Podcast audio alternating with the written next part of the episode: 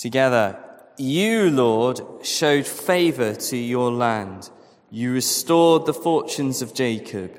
You forgave the iniquity of your people and covered all their sins. You set aside all your wrath and turned from your fierce anger. Restore us again, God our Saviour, and put away your displeasure towards us. Will you be angry with us forever? Will you prolong your anger through all generations? Will you not revive us again, that your people may rejoice in you? Show us your unfailing love, Lord, and grant us your salvation. I will listen to what God the Lord says. He promises peace to his people, his faithful servants, but let them not turn to folly. Surely his salvation is near those who fear him, that his glory may dwell in our land.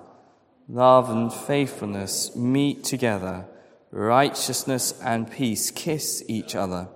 Faithfulness springs forth from the earth, and righteousness looks down from heaven. The Lord will indeed give us what is good, and our land will yield its harvest. Righteousness goes before him and prepares the way for his steps. This is God's word to us. Amen. Good evening, everybody. Um, for those who don't know me, my name is Victoria, and I'm part of the um, leaders and preachers team here at St John's. And um, what what a topic! I have to say, in fact, it, it, it would it's almost beholden on me to say that I could not come to this topic without having done a fair bit of um, heart searching myself. I mean, you don't stand here and talk about being revived, do you? Um, unless you've been thinking about it a bit. And perhaps not unexpectedly, and perhaps for some of you too, I concluded that yes, Lord, I do need to be revived, but not just every now and again, every day, every day, every day, I need to be revived. Um, I take great encouragement from some words that the great evangelist and Bible scholar Charles Spurgeon, and he wrote these words in 1890. Oh, what a man. It's a bit old fashioned language, but you'll get, you'll get it he says, we know of a surety doctrinally, and we know it with equal certainty by experience that we can do nothing towards the quickening of men apart from the Spirit of God. If He does not come and give life, we may preach till we have not another breath left, but we shall not raise from the tomb of sin even the soul of a little child or bring a single sinner to the feet of Christ. That's truth for us. So, our reviving can only come from God, and no striving or stressing on our part is going to revive us. Only God can do that. And yet, that doesn't mean we just sit back and wait for something to happen. And I'm so encouraged by Sam and Isaac. Um, just coming up this evening and sharing with us the ways in which they have cried out to God. These two good brothers in our midst have cried out to God, and God has heard them because they have really sought Him and sought ways of being revived. Um, and I would just like to say if there's any of you sitting here this evening who aren't really quite sure uh, you've perhaps come into church and you're not really wondering whether, whether you're a Christian or not. Um, I hope this is actually an encouragement that even strong, believing Christians who go to church all the time get into the spiritual doldrums sometimes. And you know what it is? It's a wonderful opportunity for God to act. Oh Lord, will you not revive us again? Let me just pray. Father, we do pray uh, that your Spirit would move among us, um, that you would touch our hearts. and that we would know that it is you that comes and meets with us and revives us. And we pray that in Jesus' name. Amen. So, um, firstly, I'm going to do a couple of background points on Psalm 85, which actually I found quite interesting. Uh, and then uh, some comments on what, what do we actually mean by being revived, and then some pointers from Psalm 85, and finally, um, a bit of a conclusion about what a revived people might look like. Firstly, strangely relevant, but who were the sons of Korah? They're the guys uh, who wrote the psalm. Uh, as Eddie quipped earlier, they were the Korah boy band, and they wrote this. But they were part of the tribe of Levi, and they were direct descendants of Moses. Now, for some of us, this is interesting. For others of us, there's a key point which might be more interesting. And their ancestors were great, great, great, and several more great grandfathers led a rebellion against Moses and Aaron, actually against God. God intervened, and the sad end was that some divine landslide kind of drowned them all in earth. There's about 250 of them. However, the young sons of Korah, the ancestor Korah, were spared. God still had a purpose for the descendants of this wayward group within the tribe of Levi. And now we find them generations later leading the people of Israel in a cry for revival a cry that acknowledges their sinfulness and God's mercy. Thing is, they knew their family history. So although this was a prayer for the people, there's something quite personal there. They knew God's mercy. They knew it was God's mercy that allowed them to just be even writing a song and not wiped out.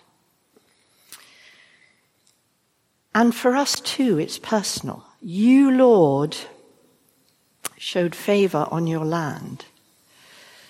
You restored the fortunes of Jacob.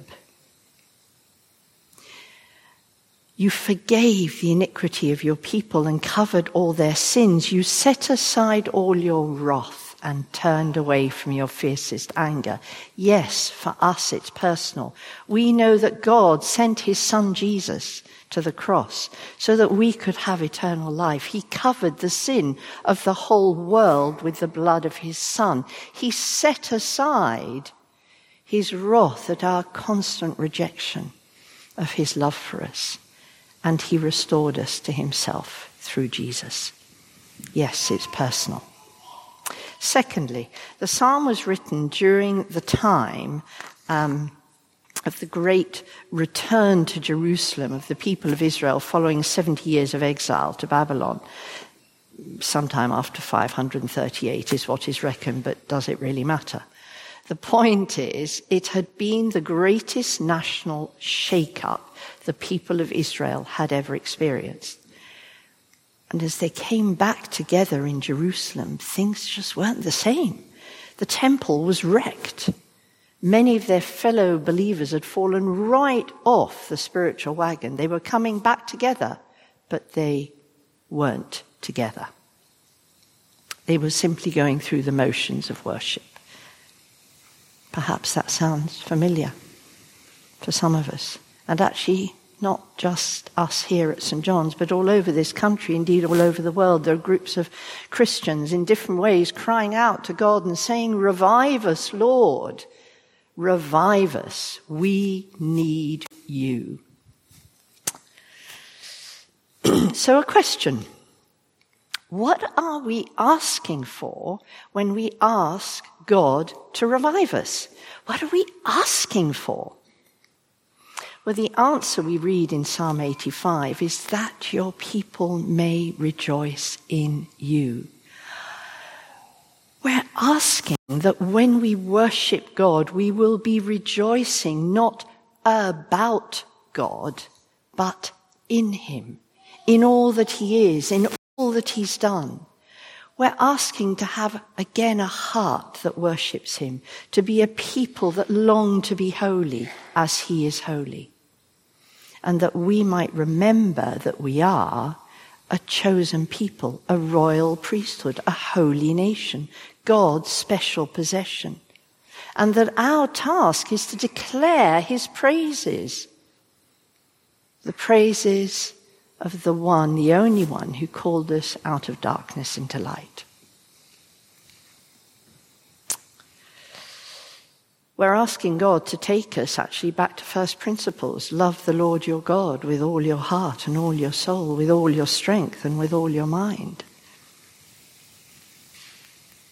When we ask God to revive us, we're asking not for new life, but for renewed life because He's already given us the life that we need. He's already done it. Okay, let me. I brushed my teeth several times today. Made me think of my toothbrush. Does anybody else have one of those electric toothbrushes? Yeah. So, you know, the thing is, when you forget to put it on its little dinky doo, it, it still works as a toothbrush, does it not? But it hasn't got much power to it. Mm. It's hard. And you see, when we come to Jesus, we recognize He has already given us everything we need. We have the Holy Spirit. We don't need new life. We need renewed life. We're reminded in 2 Peter 1 3, his divine power has given us everything we need for a godly life through the knowledge of him who's called us by his own glory and goodness. We just need a bit of a wake up call. So we're asking that our sovereign Lord, our wondrous holy God, will come by his Spirit and will open our eyes to see him in all his glory. And we want that sense of His holiness to fall upon us. I know I need reviving. Um, I have experienced God's reviving power in my life many times, as I hope you have. But what I know is that I want more of it, and again and again. And do you notice that word in the psalm? Lord, will you not revive us? What's the next word? Again. Lord, will you not revive us again? Come and do it. and Jesus knew that without the Spirit of God, we would struggle. So, throughout his ministry, Jesus taught his disciples. By what he said, by what he did, they heard God's word. They were taught God's ways. When Jesus spoke, they knew it to be truth, the truth of his word. He began to teach them just how to live together, how to serve one another, how he turned completely upside down some of their legalistic views on worship and prayer. And somehow I actually think they thought Jesus would just always be there. And then he wasn't. He was captured and he was tortured and he was killed. Um, and the disciples were broken. And then Jesus rose again. Hundreds of people saw him. But you know what? The disciples were still broken. They were confused. They didn't know what was going on. And then came Pentecost, that first outpouring of the Holy Spirit on all people and we celebrate Pentecost in a few weeks. There is the most beautiful, in my mind, systematic logic in this. Suddenly, these troubled, confused disciples are empowered and revived. They were on fire. They were able again to rejoice in the Lord their Savior. They were able to speak out God's word boldly, with clarity and with authority. They remembered Jesus' teaching and suddenly the promise he gave them made sense. But the advocate, the Holy Spirit, whom the Father will send in my name, will teach you all things and remind you of everything I've said to you. The disciples were experiencing that. They were experiencing it because the Spirit of God had come upon them. What the disciples experienced and what we know now is that God's word, without God's power to understand it and put it into practice, will be words. We need the power of God, literally, to release his written word into a living word that touches our hearts and changes our lives. Do, does anybody agree with me here? Yes. We need the Holy Spirit to reveal to us the hidden mysteries of Scripture, to give us the grace to build up our life together, to reach out to others, to serve our local community, to speak out the message of Jesus, to love and to be loved as brothers and sisters in Christ. Those early disciples suddenly understood how Jesus could possibly have told them that he would be with them always to the end of time. And Jesus was, and he is, still with us till the end of time by his Spirit. The promise of God the Father poured out at Pentecost. There's an old saying that holds true. When we look to man, we get what man can do. When we look to God, we get what only God can do. Blessed are those who hunger and thirst for righteousness, for they will be satisfied. So, a question, brothers and sisters, I've asked myself this how hungry are you? How hungry are you? As a church family, will we humble ourselves to be hungry enough for God to revive us? I mean, that's ultimately the question, isn't it?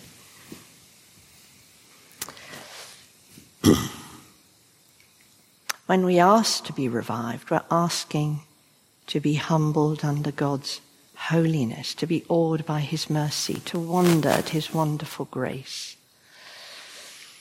Will you not revive us again that your people may rejoice in you? By way of conclusion, I want to um, I want to read us a passage uh, from 1 Thessalonians, which I have found very helpful. Um,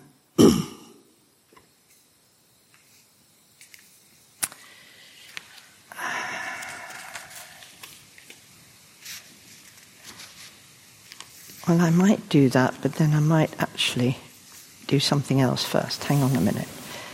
Um, let me first of all go to that other um, to that other slide. Nigel, have we got that there? Yeah, let's go to that first. Let me put my glasses on.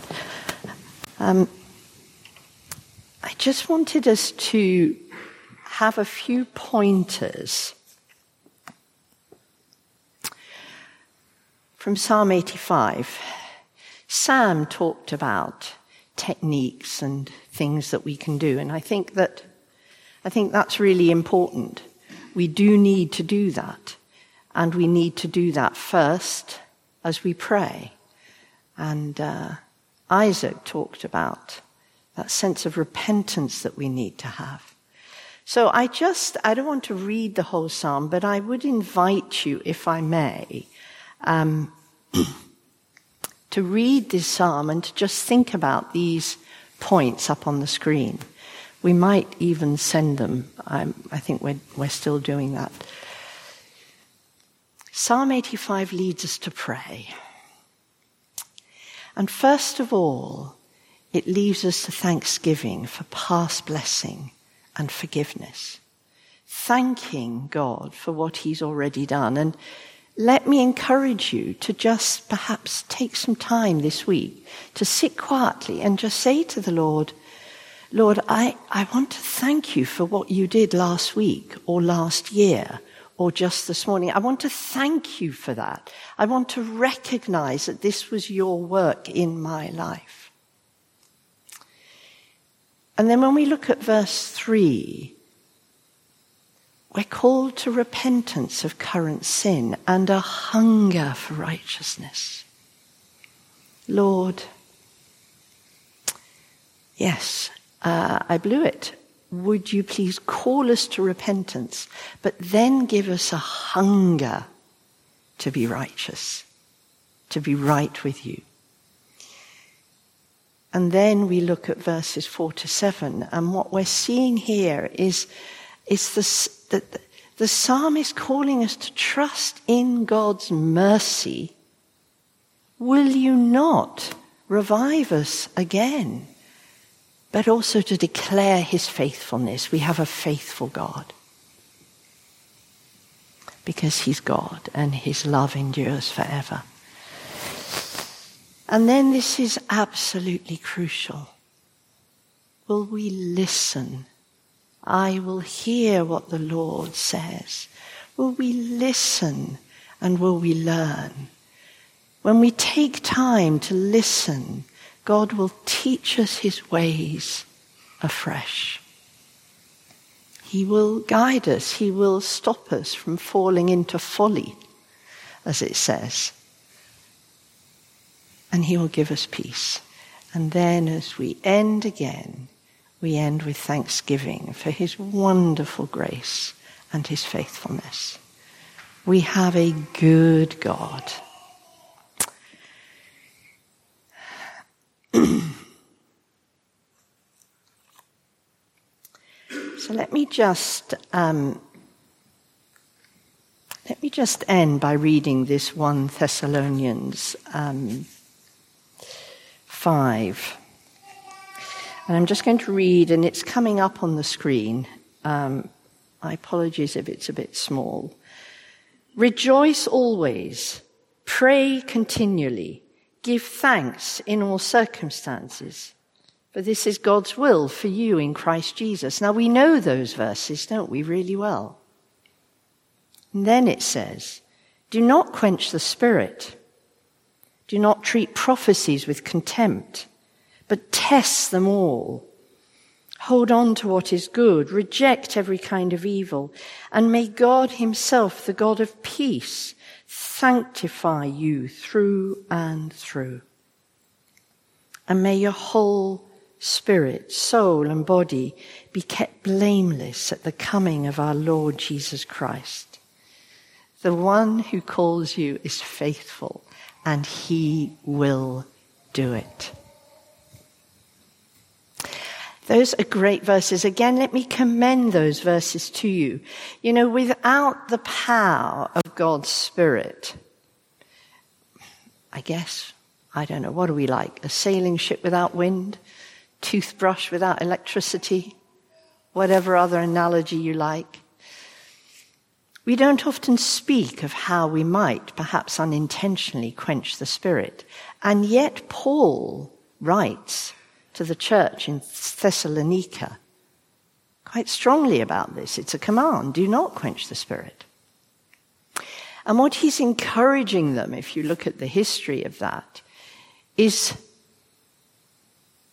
not to worry, not to be concerned about worship getting out of control of charlatans behaving in ways that are not God's ways.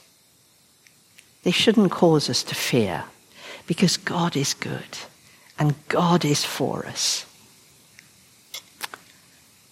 And He wants us to know Him. He wants us to know Him in every possible way. So as we perhaps go into this week a little bit later just take some time of quiet. Let's expect God to revive us in our personal prayer life, in our small groups, in our services together, even in our committee meetings. I mean, hallelujah, you know, a PCC alive with the Holy Spirit. I, would love it, wouldn't you? Any PCC members here? Hmm? Yes. Hmm. Let's do it.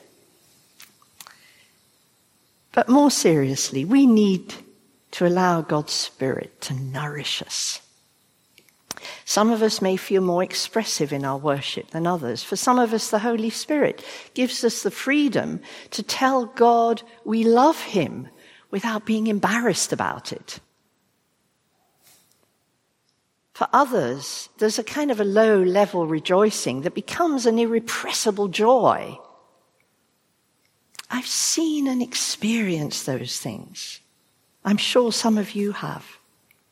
However, most noticeable to me when the Holy Spirit has moved among a group of people praying has been a sense of profound holiness, a stillness as God basically works in the hearts of his children, as he comes by his Spirit and he moves among us a stillness that's sometimes interspersed with a prayer, a Bible verse, and yet always that powerful sense of God's presence among us that may lead us to kneel or to sit when everybody else is standing. And often when God moves by His Spirit, we realize that something's not right in our life and we find ourselves repenting and knowing we're forgiven. And that might occasionally lead to gentle tears, tears of relief and tears of rejoicing. And sometimes we just want to raise our hands in acknowledgement that God is God and He is good. But very often we simply wait and listen and experience God being God and moving among his children. So that once more he can be placed at the center of our lives. So, brothers and sisters, if we want to be revived, we will need to simply allow God to do what only God can do. And when we rejoice in who God is, when we rekindle our relationship with Him in prayer, when we give thanks for all that we have and in all circumstances, then I truly believe that our fellowship will be built up and will be given the courage and the conviction to speak out to one another the truths of the gospel and to those who don't know Jesus. Let it be so. Lord, would you revive us again so that we may rejoice in you? Amen.